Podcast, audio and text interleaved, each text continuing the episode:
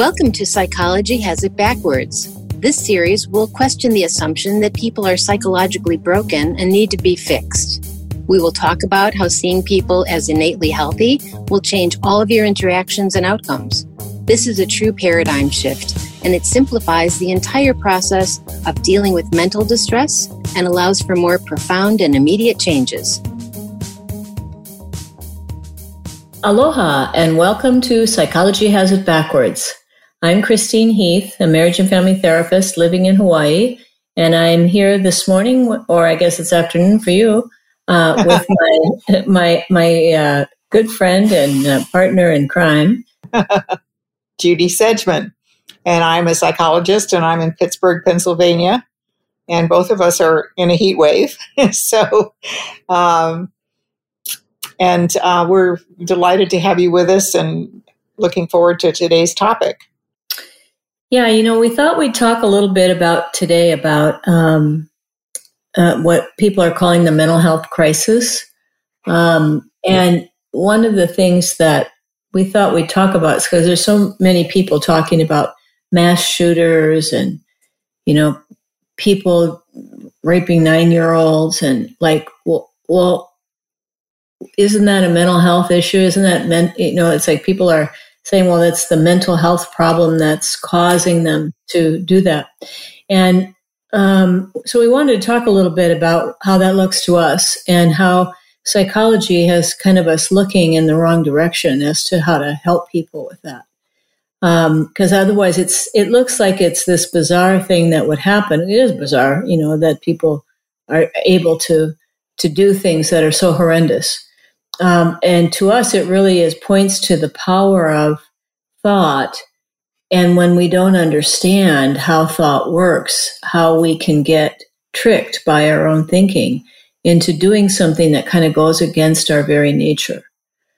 And that's the, the, the most important thing that we'd like to get across because if you look at what people do and why they do it, it's very, you know, intellectually interesting. You can get into really um, you know, thinking about it a lot and go through like everything that ever happened. And, and sometimes what people think is they let, us focus on the mental health issue, which I, I mean, honestly, it's a good idea that we focus on people's mental health. But it, it's like sometimes what happens is, is people start to think that everybody that has mental health problems then end up doing bizarre things, which is not true. There's another factor, isn't there? is that people um, who get depressed or they get isolated, they they don't all end up going out and shooting a bunch of people because of it. But you can you can see whether it's the Unabomber and uh, uh, for those of you that aren't as old as I am, that's a this guy that kind of lived out in a um, uh, in Idaho, I think, and lived by himself in the woods, and then constructed these bombs and sent them in the mail to people around the country and uh, terrified people with that. But for years, for years, yeah, and and so people do things that are awful, and that still doesn't mean that they're broken, damaged, or in any other way spiritually different from the rest of us. But it definitely does mean that their thinking is different than the rest of us, and their they have no clue that their thinking could be wrong. And so they're acting on their thinking in a way that is very destructive.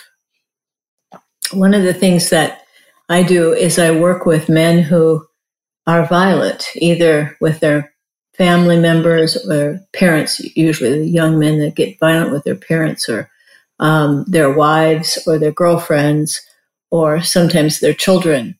And it seems like an awful thing. Like, how could a person do that to someone that they love?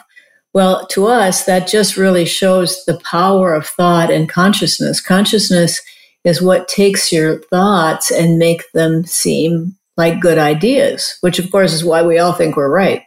Right. And so, and so when somebody starts thinking in a really low mood, in a bad state of mind, the thinking that we have matches that state of mind. And so we get a thought in our head. And if you're in that really negative place, the negative thoughts start to seem like they have some uh, credibility, like you should be paying attention to them, that they've got something to say or they're accurate. And when we don't understand that that's just the nature of consciousness and thought, consciousness doesn't care what you think. You think, you know, I'm uh, six feet tall and you're five foot five. Uh, it still looks real to you, right? You still think you're tall. And that's that's the deal is that uh, whatever we think will look right to us. So once we start catching on to that, we start to see that a lot of what we think is kind of garbage. So we don't pay attention to it, right? So to whatever degree you catch on to that, you let those kind of crazy thoughts go. You know, like you could think like, um, uh, you know, 10 points if I run this person over. Now, I mean, I've had those thoughts in my head. No, I don't act on them. In fact, they they're like, "Whoa, where did that come from? Who, who's who's thinking in my head?" Right. So I, you know, grab the steering wheel and say, "Focus." Now I have to mm-hmm. admit, I haven't I haven't had those thoughts for a while, but um, it, you know, it's like some my sister can't go on the top of a high building because if she looks over, she thinks she's going to jump, and so she moves away from the edge, and and that mm-hmm. thought looks to her, right? So everybody has experiences of having these kind of wild thoughts that come through your head and and recognizing that they're just thoughts and you don't like check yourself in because you're you had a homicidal thought or because you had a suicidal thought.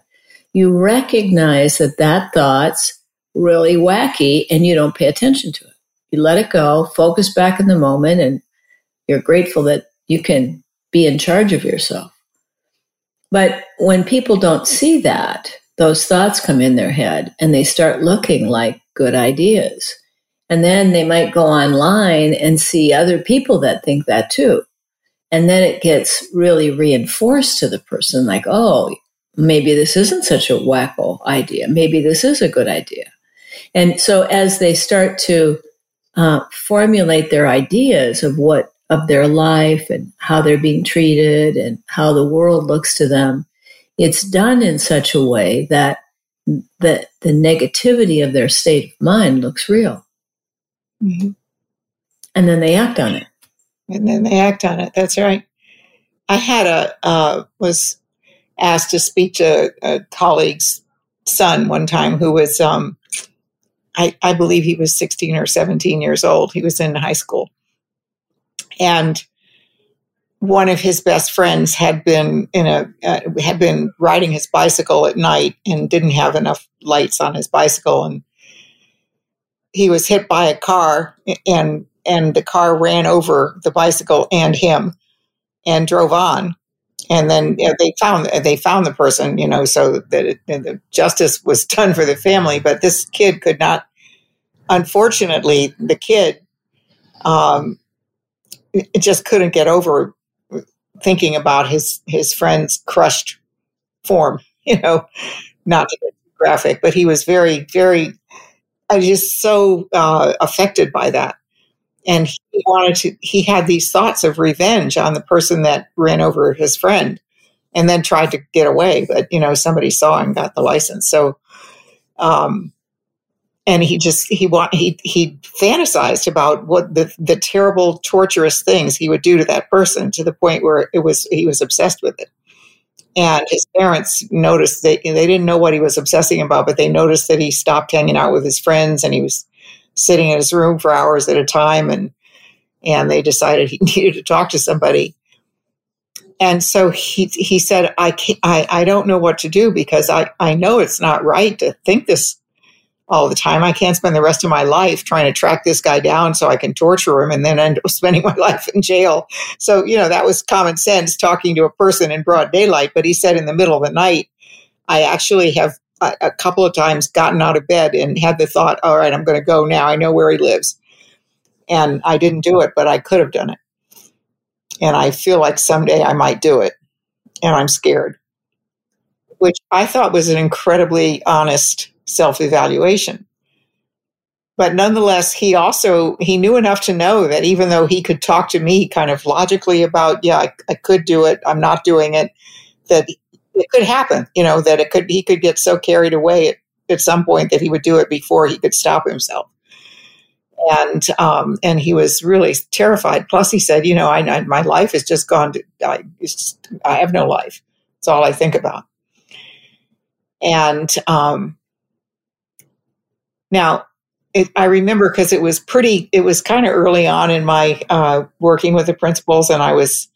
My first thought was to send him to somebody better than me, you know. But he seemed to trust me, and I thought, you know, that's not right because that'll just reinforce him thinking that he's a special case of terror. And uh, you know, I don't want to discourage him because you know his mother, you know, highly recommended that he talk to me, and now we're talking, and he trusts me. So I thought I'm just going to have to hang in there and calm myself down so I can talk to him. But what he thought was that once something terrible like that happens in your life, you can't get over it. You know, once you've had a thought like that, and it doesn't matter whether it's attached to an external event or not. I mean, there are people that have fantasy thoughts too, you know, from reading books or seeing movies or just fantasy thoughts that they have.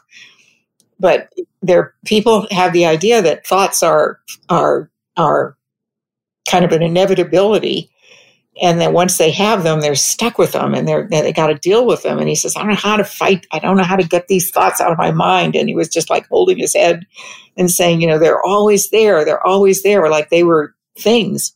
You know, you, you sort of pictured a worm farm in his brain, you know, with all these disgusting worm thoughts crawling around. And when I explained to him how thought worked, he was, he said, Oh, that, that just can't be. He said, you know, because my mom and dad, you know, they've been mm-hmm. trying so hard to go back through my childhood and what books did I read and what movies did I see? And you know, and and they were trying to help him the way that we the traditional psychology tells us, you know, go through your past and find the trigger event and all that. And I said, well, you know what the trigger event is. Your friend got run over. And up until that point, I said, did you ever have thoughts like this before your friend got over run over? He said, no. He said, I was kind of a happy kid but he was my best friend. And I said, well, you just have to understand that when you have a thought that re- that frightens you, really, really scares you, and it's very vivid because you can imagine what that was like. You know, you ride your bike too, and you can imagine. You can live in your friend's experience, and when you keep doing that over and over again, you're making it increasingly vivid every time you do it. And then it looks like uh, the thought is coming at you from the outside world because it's so vivid when your consciousness brings it to life. And you got to realize that it's you and that the thought belongs to you. And that thought, you'll probably remember it for the rest of your life. I doubt you're going to forget what happened. But over time, it'll lose any power that you give it now because you'll stop giving it power. And you know, I talked to him for a while, and I think, you know, when he started, I think I forget now what book he read. I think, I think it was years ago when we only we only had Second Chance, but, um, you know, he kind of got involved in in looking at um, the Syd Banks book and then talking to us, and then I think I had, I brought him to a group that um, somebody was doing, and it finally he settled down, and his mother still to this day is grateful. I mean, sometimes I get Christmas cards from her. He's a grown man now with a family of his own, but um, because she said, I don't know how he got you got him through it. Well, I didn't get him through it. His wisdom got it, him through it. But that's the missing piece. Yeah. You know, it's there was uh, on the news recently. Um, of course, we live in the United States, which is has its own issues with guns right now. But um, there was a man who was very upset about a recent Supreme Court case. And he lived in Texas, I believe. And as he was there, he was thinking about how somebody had to do something about the Supreme Court and was got very upset about what was happening and uh, went to Washington or Maryland, I guess, where the Supreme Court justice lived, and had on him tools to break into the house, guns, knives. He was absolutely ready to kill this um, Supreme Court justice. And, and he, was, he was about a block away from the house. And he called 911 and turned himself in. He said, I'm having homicidal thoughts and something's wrong with me. I need help. And they came and got him. so, it, you know, to me, it was, it's not a great story that he was trying to kill somebody, but it was a great story about the power of our innate health. Mm-hmm. As well as the power of thought, that you can think yourself into doing things that you get your ego behind and then something at some point in time, he stopped thinking about it. His mind must have quieted down.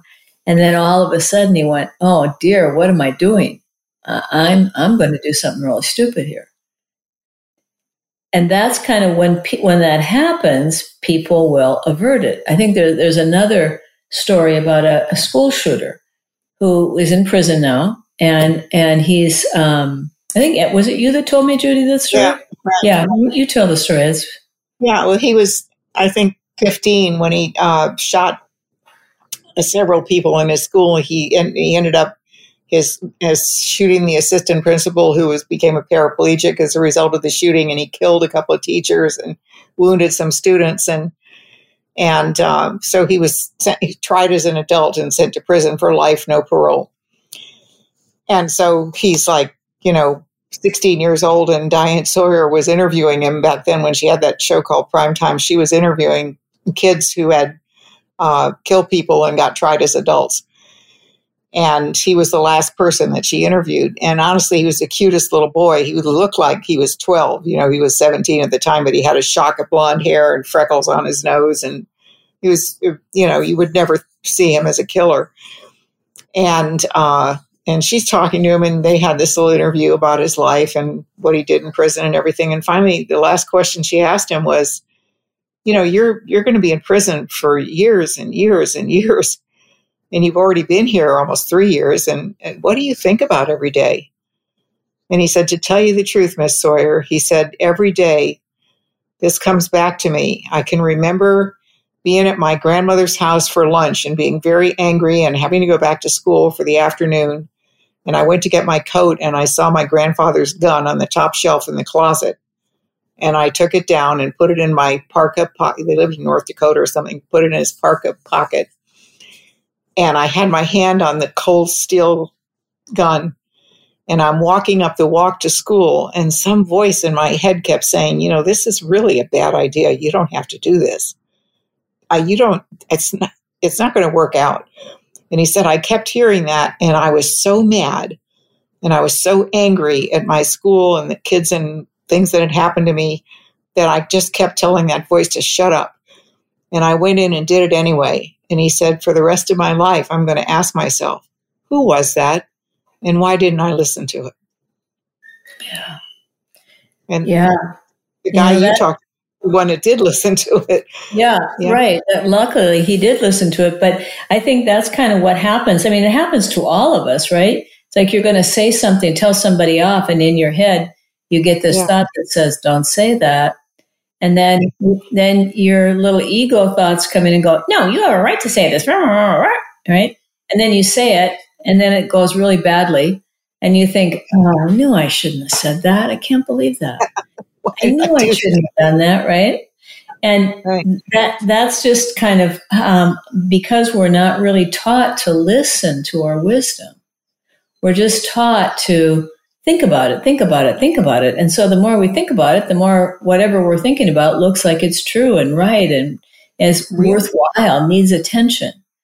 Right. But it's just our own personal memories being constructed in a way that creates whatever mood we're in, in a sense you know, it's like the thinking that comes out of that state of mind is what's going to look like a good idea to you.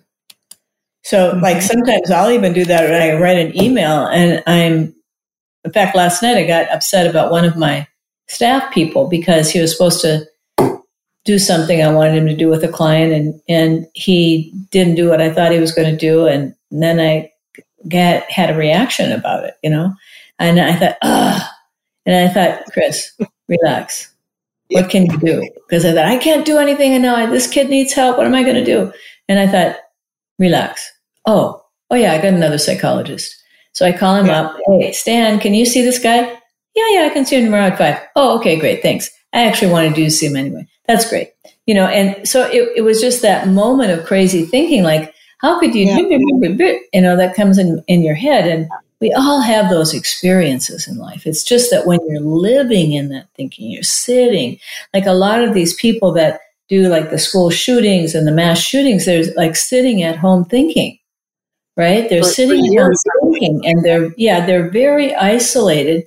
And, you know, I think that's one of the ways that, like, as human beings that we've survived is that we've become social which means we have to deal with other people and recognize that everything we think isn't a good idea.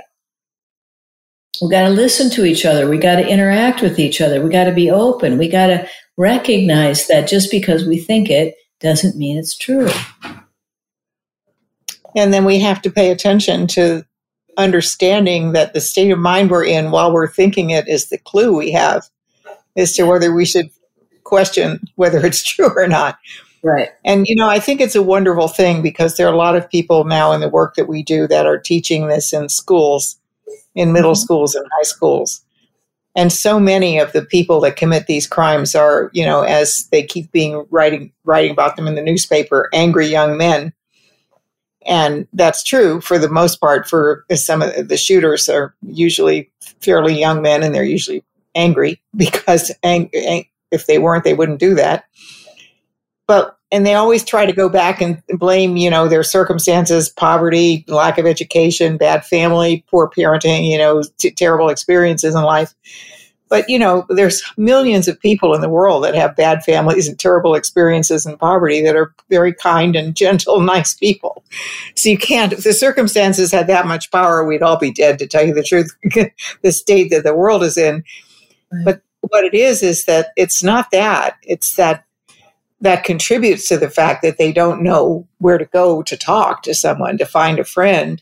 That's true.